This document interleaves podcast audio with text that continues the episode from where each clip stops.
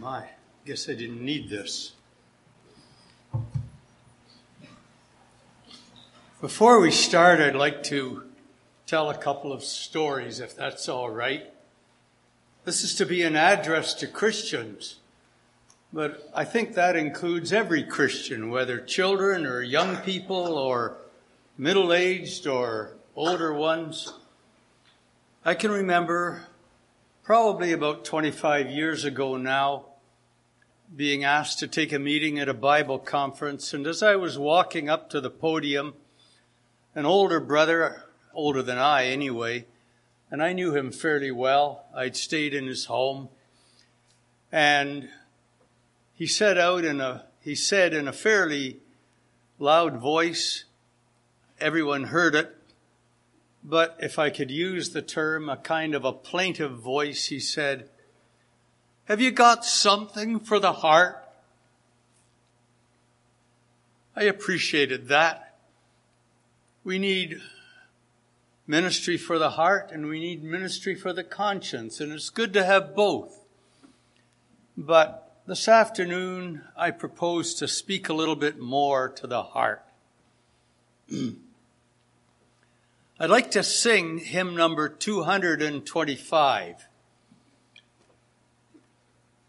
But before we sing it, I'd like to tell you a bit of the story behind it.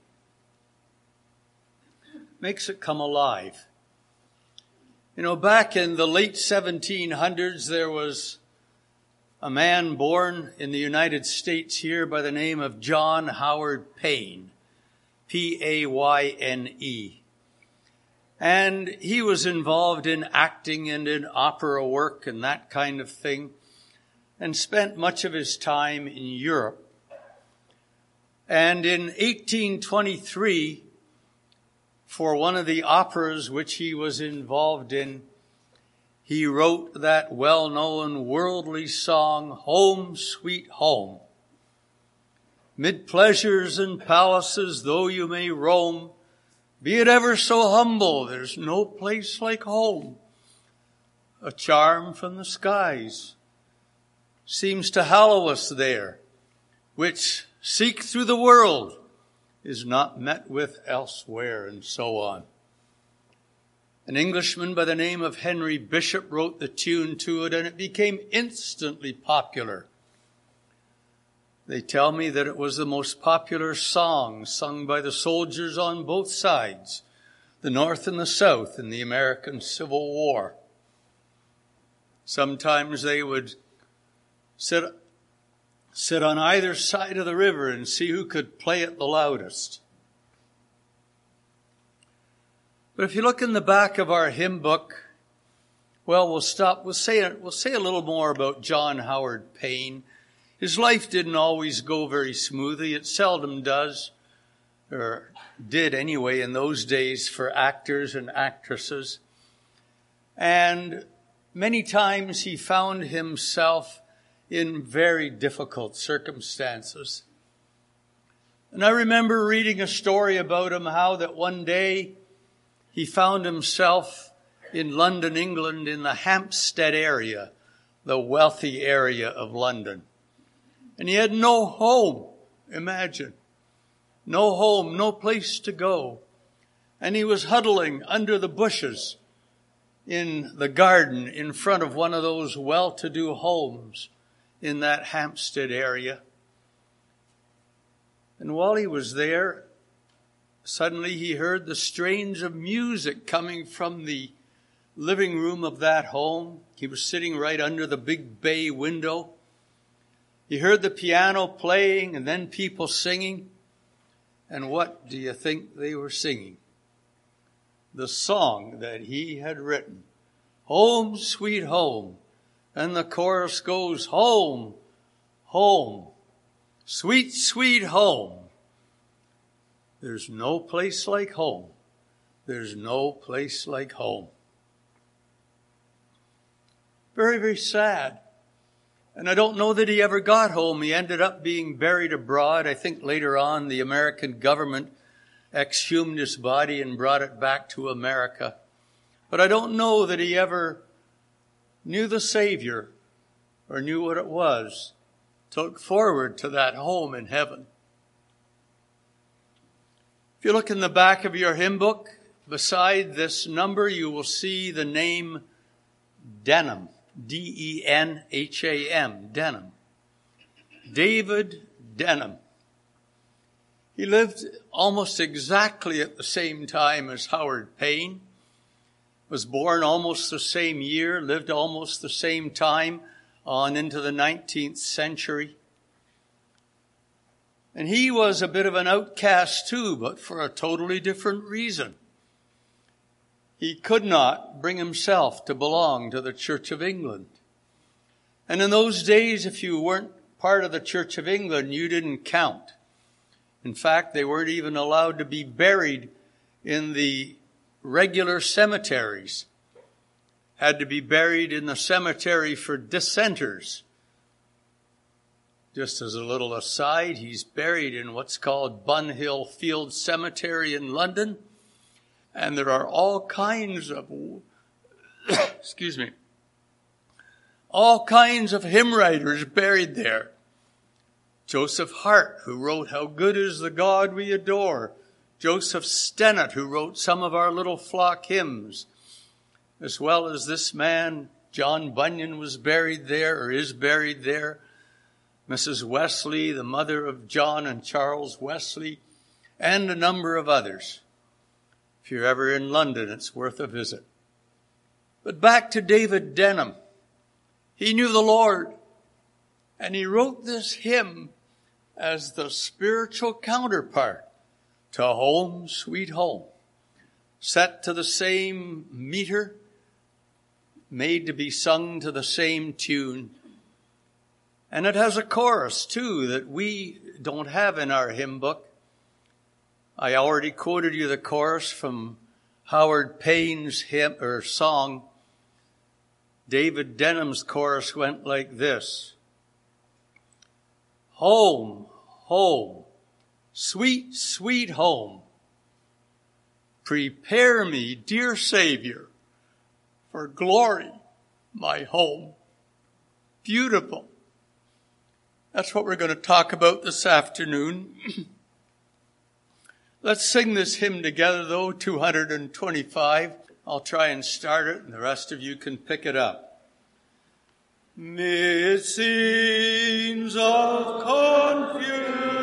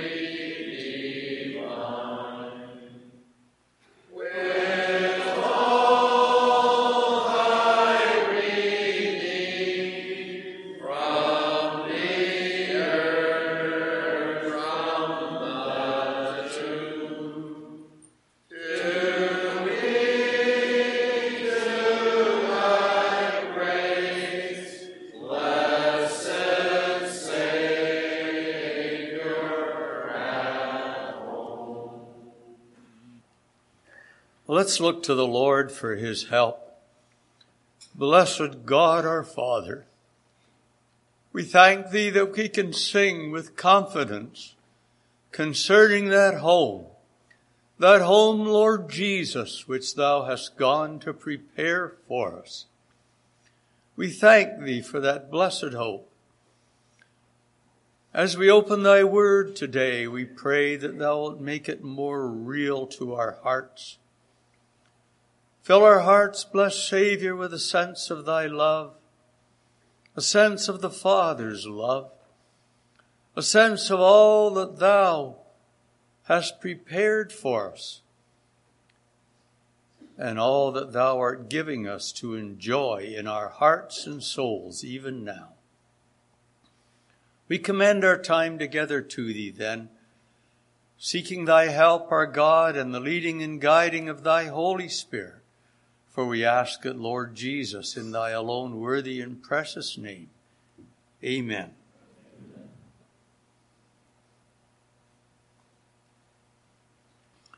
I'd like to turn to John's Gospel, chapter 14. It's already been referred to once today, and we'll probably spend most of our time in it. We won't move around very much. We may make reference to a few other scriptures. John 14 and verse 1. Let not your heart be troubled. Ye believe in God, believe also in me. And here's the verse. In my Father's house are many mansions. If it were not so, I would have told you. I go to prepare a place for you. And if I go and prepare a place for you, I will come again and receive you unto myself, that where I am, there ye may be also. And whither I go, ye know, and the way ye know. Thomas saith unto him, Lord, we know not whither thou goest and how can we know the way? Jesus saith unto him, I am the way, the truth, and the life. No man cometh unto the Father but by me. If ye had known me, ye should have known my Father also. And from henceforth ye know him, and have seen him. Philip saith unto him, Lord, show us the Father, and it sufficeth us. Jesus saith unto him, Have I been so long time with you, and yet hast thou not known me, Philip? He that hath seen me hath seen the Father. And how sayest thou then, Show us the Father? We'll stop there for a few moments. What a beautiful expression that is. The Father's house. I don't know of any other place in the Word of God where we get that exact expression. Many references, of course, to that home. Many references to where the Lord Jesus is going to take us and His presence there. But this, as far as I know, in the Word of God is the only reference to the Father's home. And there's a reason for that, and we'll get to that in a few moments. But what an expression. The Father's house. I suppose pretty much everyone here has a place that they can call home. And we enjoy being at home as we sung in that hymn and as John Howard Payne brought out so vividly in the song he wrote. Home has a special place for us. I can still remember long after both of our children were growing up and married that one of them came home and I wasn't surprised. She didn't ring the doorbell. She didn't knock on the door. She just walked right in. Was it her home, properly speaking, at that point? No. but she felt at home. She didn't need to knock on the door. She didn't need to ask to come in. She knew that she would be welcome.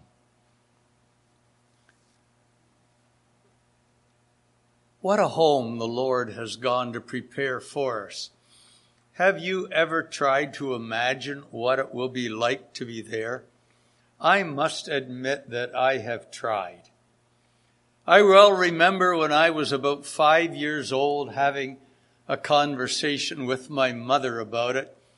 I was brought up in a Christian home and heard the gospel right from the youngest, my youngest years, and I was saved as a small boy. So at this point, I was truly saved. And I remember having a conversation with my mother about heaven. And she didn't say very much about what it would be like to be there, except that she emphasized it's where the Lord Jesus is. Isn't that beautiful?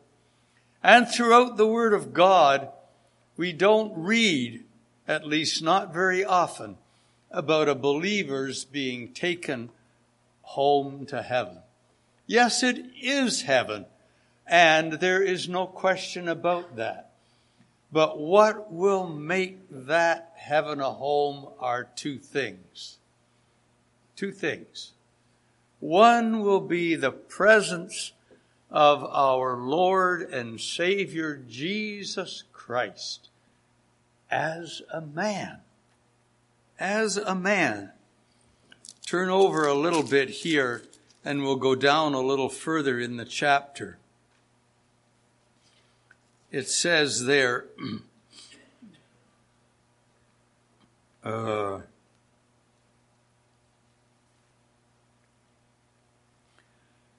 oh, here we are, later on in the chapter. Verse 28.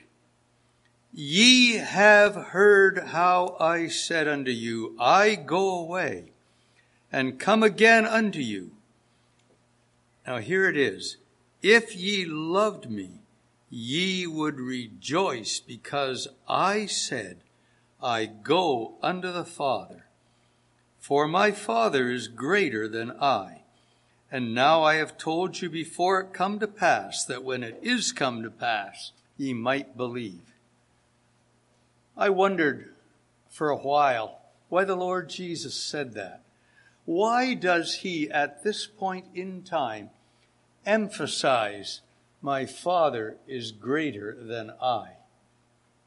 In one sense, if we could say it with all reverence, the Father is not greater than the Son. Both are co equal, both are fully God, both are part of the Godhead. And in that sense, there's no superiority or inferiority in the Godhead. But there are different things to do with each one in the Godhead. And what the Lord Jesus, I believe, is emphasizing here is when he says, My Father is greater than I, he emphasizes that he will be there in that glory as a man for all eternity. Why? So that he can enjoy your company and mine. What will it be like to end up in that home? I've often tried to imagine it and I haven't gotten anywhere. And it reminds me of the apostle Paul how that when he was caught up to the third heaven, he did not try to describe what he saw. He doesn't say that he didn't see anything, but he says, I heard things that were not, it wouldn't be lawful for a man to utter. What did he mean by that? He meant that the things up there were of such a dimension and there was such glory there that he couldn't begin to describe it in the time scene of this world. The Lord Jesus will be there as a man for all eternity. And I have no doubt, I say this, perhaps, I hope it's okay for me to talk like this, but dear brethren, sometimes you and I, and not at, and it can happen at any age, we may think to ourselves, well, it's going to be kind of strange to be up there in heaven. Things are going to be so different. Am I going to feel right when I get there? I have been in some rather fancy homes in this world from time to time, sometimes invited there as a guest, sometimes simply there as a tourist going through them. And I could marvel at the many rooms in that home, the way they were decorated, the pictures on the walls and everything that made that home what it was for the individual who either owned it or had owned it. But I felt strange in most of them. I felt this just doesn't feel like home to me. And you would, I think, feel the same. But I have no doubt that when you and I, whether through death or the coming of the Lord, are suddenly taken to that heavenly home, I have no doubt that instantly you and I will feel perfectly at home. We will immediately feel, I am home. And for the sake of some of the children here who may wonder and perhaps not be able to relate to what I'm talking about, in a few minutes I'm going to tell you a couple of stories about a couple of children that saw clearly into that home. What else will characterize that home? Ah, it's the Father's house. And Philip here was a little confused. He could say, well, Lord, show us the Father and we'll be satisfied. And going back a page, we find that Thomas could say, we, we, we don't know where you're going, Lord. And how can we know the way? And the Lord gives that wonderful verse that is so often used in the gospel. I am the way, the truth, and the life.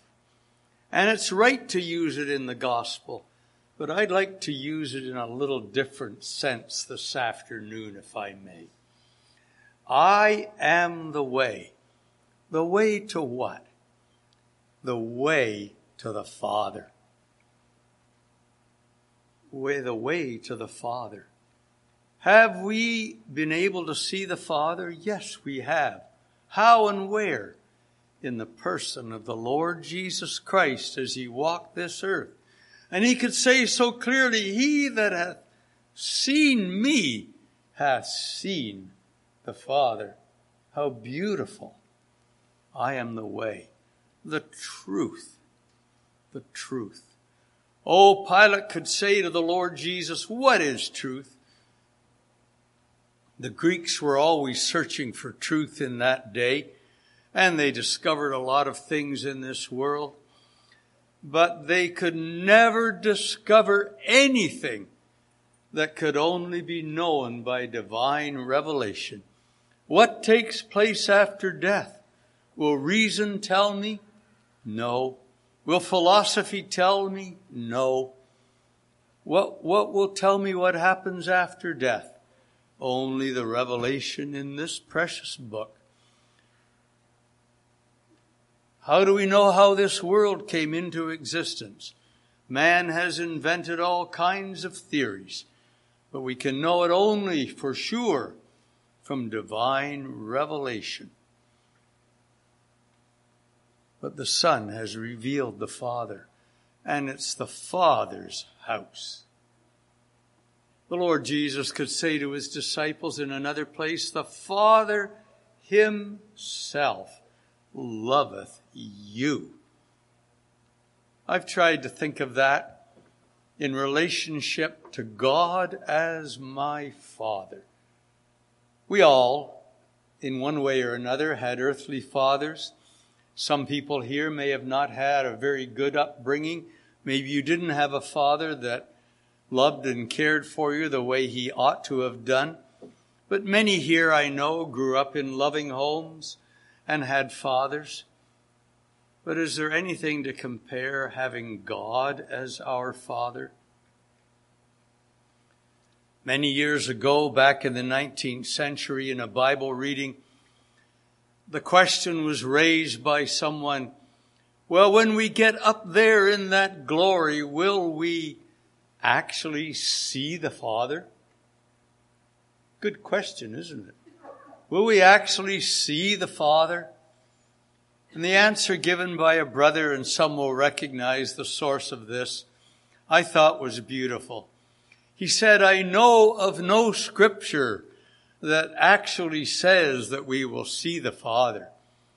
But then he went on to say, but I cannot think of being in the Father's house without being very much aware of His presence. Isn't that beautiful? Will we enjoy the Father's presence? Indeed, we will. And that home is going to be characterized by the presence of the Father and the presence of the Lord Jesus Christ as man. But what else is going to characterize it? What will heaven really be like? Oh, I suggest one thing that it will be.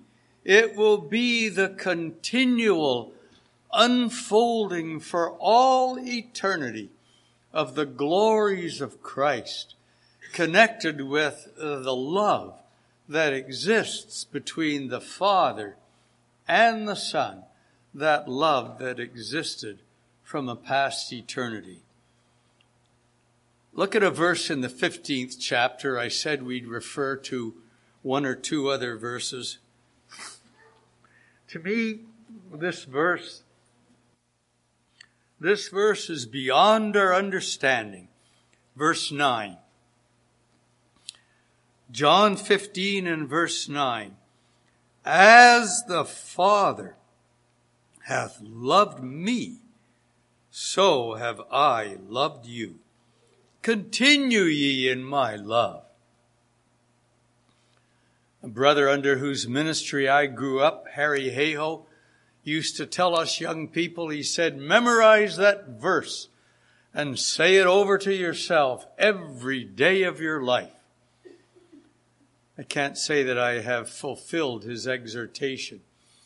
But I can remember when I was in my final year of high school and I had a good friend in the class who was a true Christian, not gathered to the Lord's name, but I invited him to come with me for a day to the Bible conference in Toronto, Ontario. He gladly came and very much enjoyed himself. And after the gospel meeting that evening, and I cannot even remember who took the gospel, I remember walking out of the auditorium and the two of us bumped into Harry Hayhoe. I'll never forget what he said. He recognized me, of course, but he didn't recognize my friend. That didn't matter.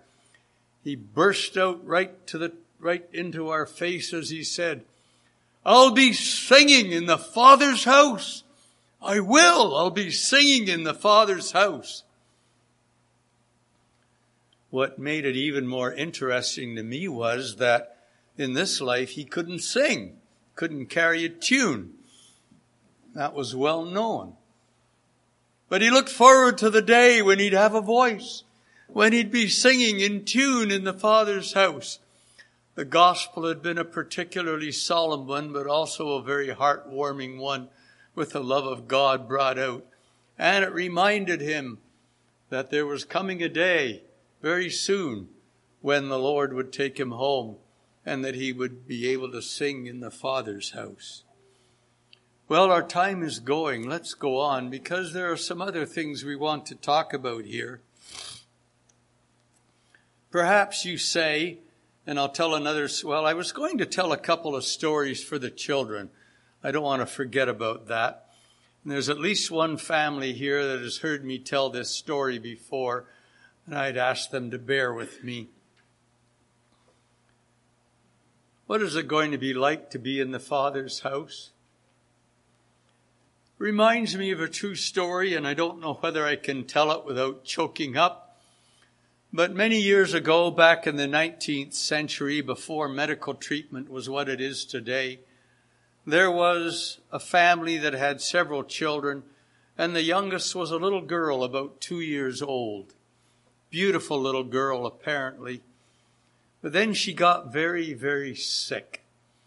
And she was so sick that it didn't look as if she were going to make it.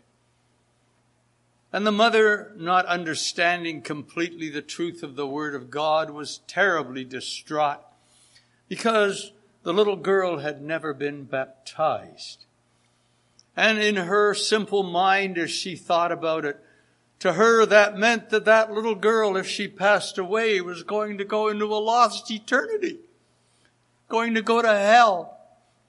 And she worked herself into an awful state, thinking that her beloved little girl was probably going to die and going to go to hell. Well, the father was more intelligent. He knew the Lord. He knew that wasn't going to happen, but all his attempts to console his wife were totally fruitless. Finally, he looked up to the Lord and he said, Lord, you'll have to show her meaning his wife, you'll have to show her the reality of the Father's house. The little girl didn't die an easy death. She ended up with convulsions and that sort of thing, an awful thing to witness. I've seen it a few times and thankfully had medication able to control it. But there was nothing in that day that they had and she had to watch that poor mother, that little girl, go through awful convulsions as she neared the end of the journey. Was the Lord going to answer the Father's prayer? Indeed, He was. Right at the end of the journey, just as she was about to pass out of this life, suddenly the convulsions stopped. The little girl's body became totally normal as far as you could see from the outside. Big smile came into her face. She reached up her little arms like this and looked up with a bright smile and was gone. Anyone here that knows children at all knows that if a strange adult goes to pick up a very young child, you better be careful. Our daughter was the kind of a girl that would go to anybody. Didn't care who it was. It was almost dangerous. But most little children of that age are not too careful with strangers. But did that little girl feel that way? No. Why? Because it was the arms of the Lord Jesus that she was reaching out for. Another little girl, lovely story, took place back again in the 19th century. She was a little older, maybe seven or eight, and she was truly saved. And not too long beforehand, someone had read to her the 21st chapter of Revelation about the holy city coming down from heaven, out of heaven from God, a picture, no doubt, of the church. But the little girl had grasped the truth of that, that this to her was what heaven was going to be like. She got very sick too, and she wasn't going to make it either. But she told her parents on her deathbed, she said, don't cry for me. I'm going to be in that heavenly city that we read about. And right at the very end, and you and I can't understand this. Suddenly her face flashed with a bright smile and she said, Oh, she said, I see the heavenly city. The wall. It's made of jasper, just like the Bible says. And she was gone. How did she know at that age what Jasper looked like? I don't know. What did she see? I'm not sure. But all I can say to you is the Lord tailored his vision of coming glory to suit what that little girl knew. Is it going to be any different for you and me? Most of us here know much more than that. But the simplicity of it all is wonderful. But now let's go on. It says, the second part of the chapter, beginning with verse 15, gives us two other aspects of coming glory.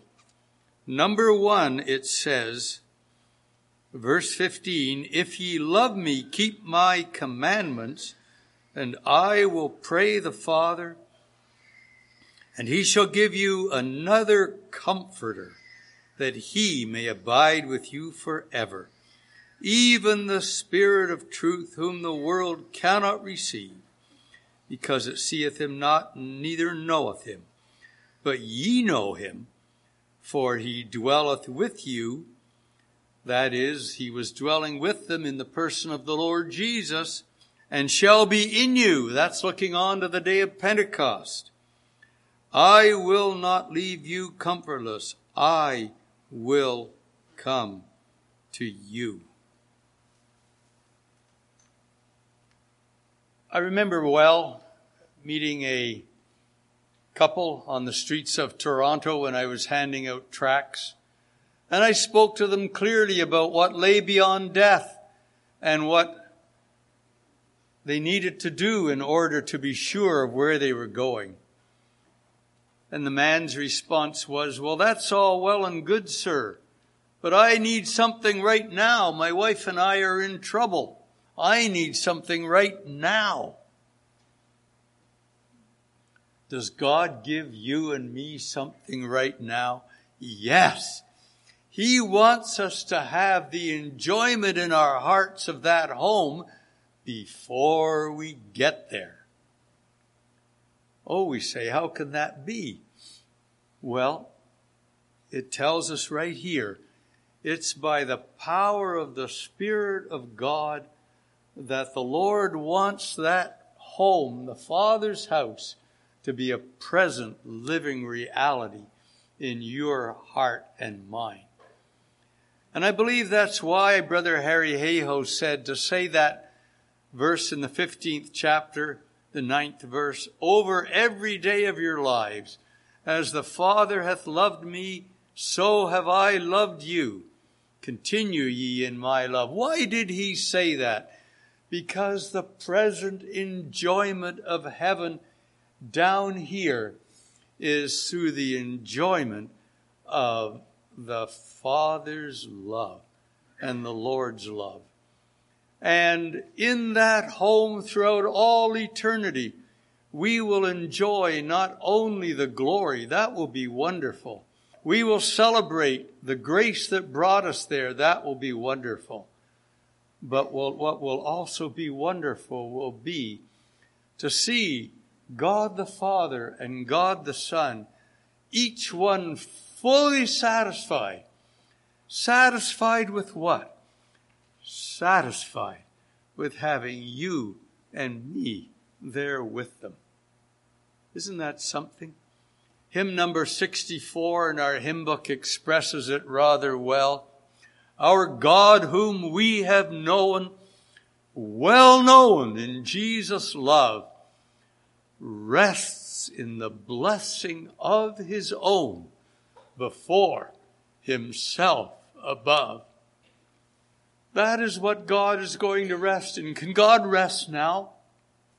God can't rest. Can the Lord Jesus rest now? In one sense, yes, because the work has been done. But sin still exists. It exists in this world. It exists in this whole universe. And God will not rest completely until, again quoting another hymn, all taint of sin shall be removed, all evil done away, and we shall dwell with God's beloved through God's eternal day. Pardon a personal note. That was my father's favorite hymn.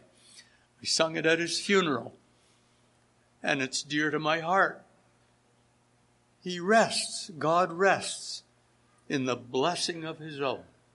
And he's going to rest up there because you and I are there, fully conformed to the image of his son, fully enjoying all that he is, all that the son is, and his love flowing out unhinderedly.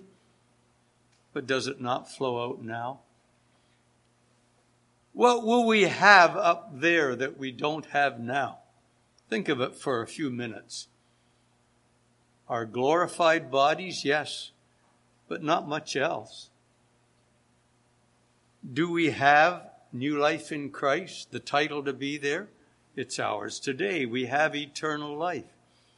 Do we have the Holy Spirit dwelling within us? Yes, we do. And this chapter tells us that He's going to be with us forever. When the Lord comes, the Spirit of God leaves with us. And just think, the Holy Spirit will be there for all eternity to minister to your heart and mind the enjoyment of Christ and the glories of Christ. But does God want that to begin down here? Indeed, He does. And that's why He has sent the Holy Spirit down. I say it looking around the room. Is it a present living reality in each one of our souls? You know, we can be truly saved and we can truly be indwelt with the Holy Spirit. And yet at the same time, we can live at a distance from the Lord. And the Spirit being grieved is not able to minister Christ to our souls. He has to take us has to occupy us with the waywardness, the sinfulness, the worldliness in our lives. But God wants us to enjoy that now, that home. But then there's one other thing here. Verse 15 If ye love me, keep my commandments. What would you think if someone offered you a beautiful home, sometimes it happens. Sometimes people get a beautiful home offered to them. And suppose the individual that offered that home to you were to say, but there are just a few things that I'd like you to do for me in order to be able to enjoy that home. And I've given you the new life that wants to do those things. And I've given you the Holy Spirit as the power of that new life, God says. Would any one of us here want to say, Oh, I don't know. I'd like the home. I'd like to enjoy it, but I'd rather have my own will. I don't want to do the commandments of the one who is giving me that home. And yet I speak to my own heart how often that happens in our lives. And I say to your heart and mine, going back to the first verse of our chapter, let not your heart be troubled. And later on in the chapter, we have the same expression in verse 27, middle of the verse, let not your heart be troubled neither let it be afraid. The world is in trouble today, and we scarcely want to take a look at the news because of all the trouble in this poor world. We're pretty secure in North America. Our brother who gave thanks for the food today expressed it well. How many there are in this world today who can't look down at a nice plate of food and enjoy it, or who perhaps are living under very difficult circumstances. Is that going to change? It may well change. It may well change, and we may well suffer some persecution even in these favored lands. Let not your heart be troubled. Whether it's the COVID pandemic with all the ramifications of it, or whether it's the war in the Ukraine, or whether it's trouble in government with all kinds of things going on and everyone throwing up their hands and saying, I don't know what's going to happen to this country. Whether it's Canada, whether it's the United States, and we could name a few others where it's just seeming to be one thing after another. Let not your heart be troubled. Why? Oh, because the future is bright. And God wants us to live in the good of that now. But it means keeping His commandments. And you and I need that admonition. I certainly do. But it does say in another place, His commandments are not grievous. His commandments are not grievous. God does not give you anything to do for Him that the new life that you have in Christ doesn't want to do. Sometimes we have a hard time with that.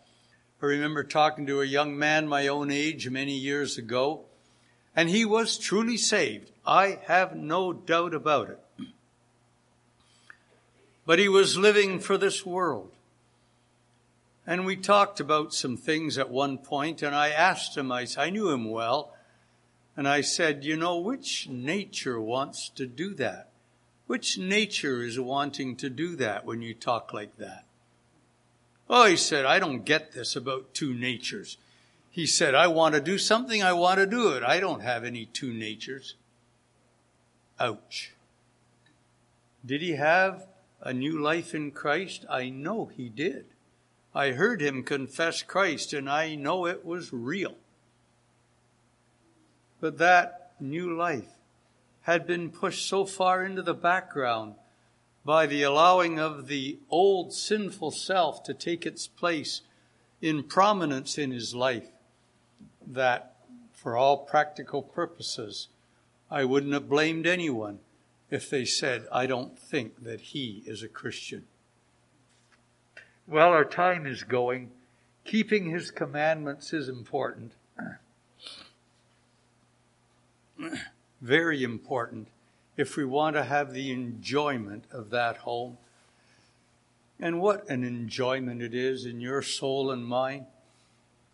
Sometimes, perhaps, as we get toward the end of the journey, I've talked to a few people at the meetings here, and I guess it doesn't hurt to say we've shared a few of our physical problems that come upon us when we get older, some of them worse than others.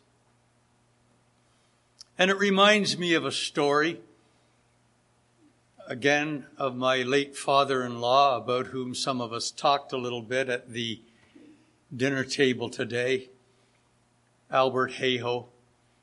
And I remember his telling us, he was in years gone by, we used to have a Bible conference at, in the assembly where I grew up in Hamilton, Ontario. And it was a nice facility, had very good, a very good kitchen so that we could make our own meals, beautiful auditorium with good, good sound projection. You didn't need mics at all. And there was only one drawback. There were two long flights of stairs to get up and down from the auditorium to the dining room. And of course, as a young fellow in those days, I sprinted up and down and thought nothing of it. And my late father-in-law apparently was doing the same thing, being relatively young in those days. And as he was sprinting up the stairs, he passed a couple of elderly sisters who were going up just slowly, one step at a time. He knew them. And he stopped beside them and kind of with a grin on his face said, don't you wish you were young again and could sprint up these stairs the way I'm doing? Well, he got an answer that I don't think he was expecting, but he appreciated it. The one sister looked at him with a smile and a twinkle in her eye and she said, when we're this near home, when we're this near home, you want me to turn back the clock when I'm this near home? Oh, she was living for the glory, for the future. That's what animated her heart. Guess it's all right to tell this story. Another one. My wife's late aunt, Ruth Smith of Ottawa, Ontario, and I always called her Auntie Ruth too, went to be with the Lord a few years ago at the age of 96. And she had lived all her life in the one home. Been born in the home, lived in it as a girl growing up, married. Her husband came to live with her on the ground floor of the home. And when her parents, Harry and Irene Hayhoe, went to be with the Lord, they took over the whole home. She lived in that home all 96 years of her life. The house was built a couple of years before she was born. She had to go into hospice care, and the hospice was only about five blocks from the house. And as she was being taken to hospice care by ambulance, her nephew, Matt, her, her, sorry, her grandson Matthew, who is a paramedic, was in the ambulance with her. And as they were going from the hospital to the hospice, he said, Grandma, would you like to drive past the house one more time? Was a nice thought, wasn't it? Would you like to drive past the house one more time? Later on, I found out what her answer was. Beautiful. Oh no, Matthew. I'm not looking back. I'm looking forward. Imagine. She was fully clear right to the end. I'm not looking back. She wasn't thinking of that home with all its memories right from her earliest girlhood. I'm not looking back.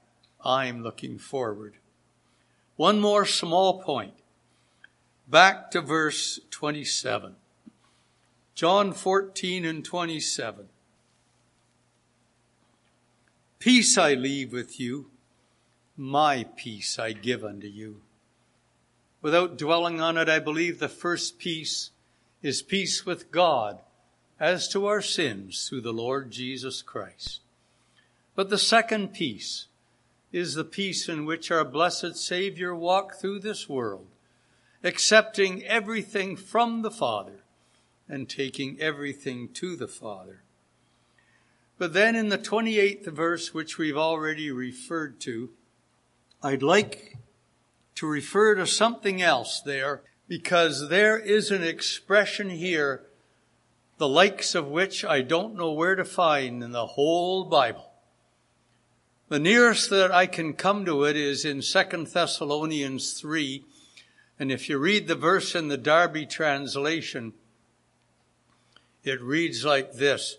Now the Lord direct your hearts into the love of God and into the patience of the Christ. He is waiting for us with far more, what shall I say, love, far more wish to have us with Him than we are waiting to be with Him. But notice what He says here in verse 28. Ye have heard how I said unto you, I go away and come again unto you. Now notice this. If ye loved me, ye would rejoice because I said, I go unto the Father, for my Father is greater than I. What is the Lord Jesus saying? Ye would rejoice.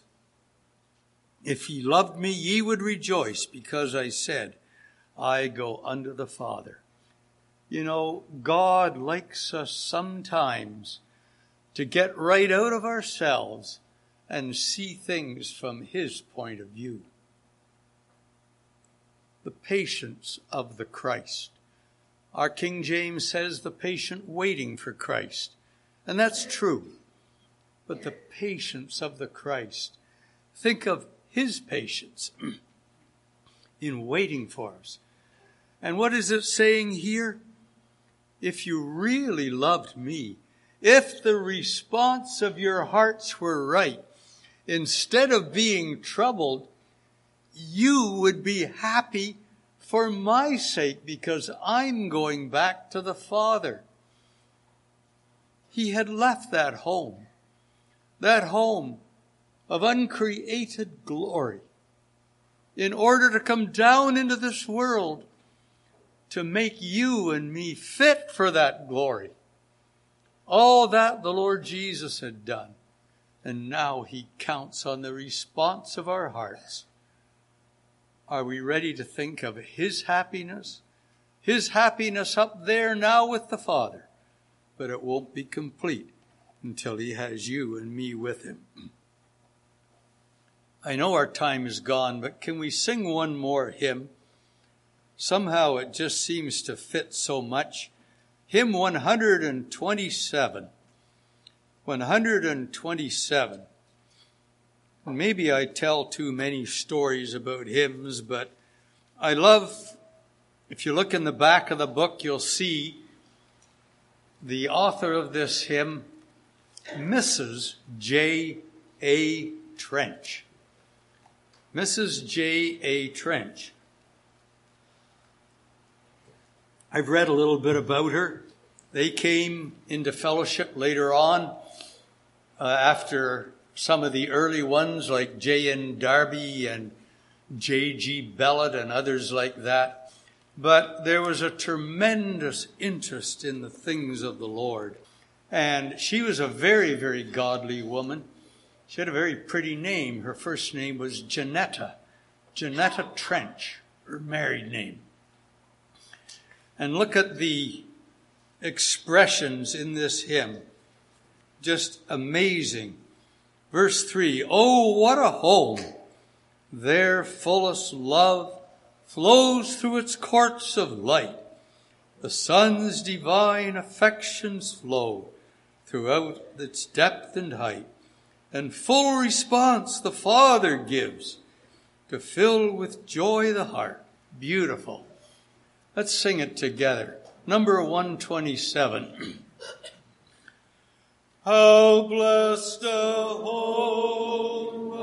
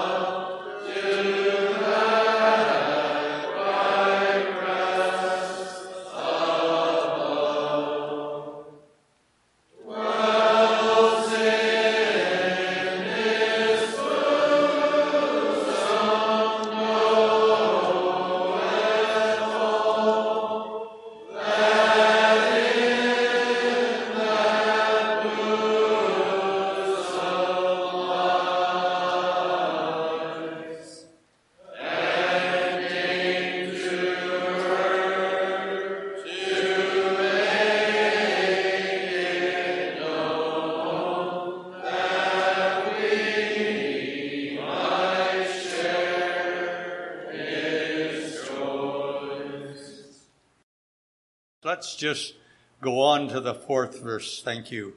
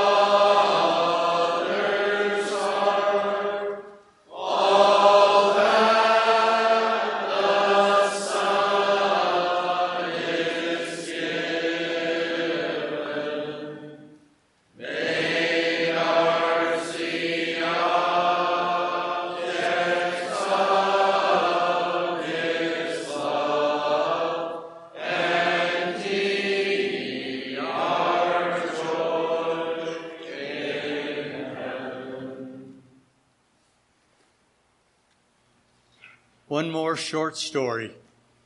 There have been others who have seen very clearly into that heavenly home. And I can only think of one that comes to mind. Thomas Edison, who was a believer in the Lord Jesus Christ, accustomed all his life to scientific experiment and careful looking at what he saw on his deathbed, as he lay there quietly waiting for the Lord to take him home, all he said was, It's very beautiful over there. Let's pray. Our God and our Father, what more can we say in thy presence? As we realize that thou didst send thy beloved Son down into this world in love to us in order that we might enjoy thy home and thy love. We pray that it may become a more living reality to us. Lord Jesus, as thy coming draws near. But if thou shouldst tarry, blessed Lord, we thank thee for thy Holy Spirit that can make these things good to our souls and perhaps even more so as the days grow darker. We commend ourselves to thee in thy word, praying that it might have its effect on each one of us. For we ask it, Lord Jesus, in thy precious and worthy name. Amen.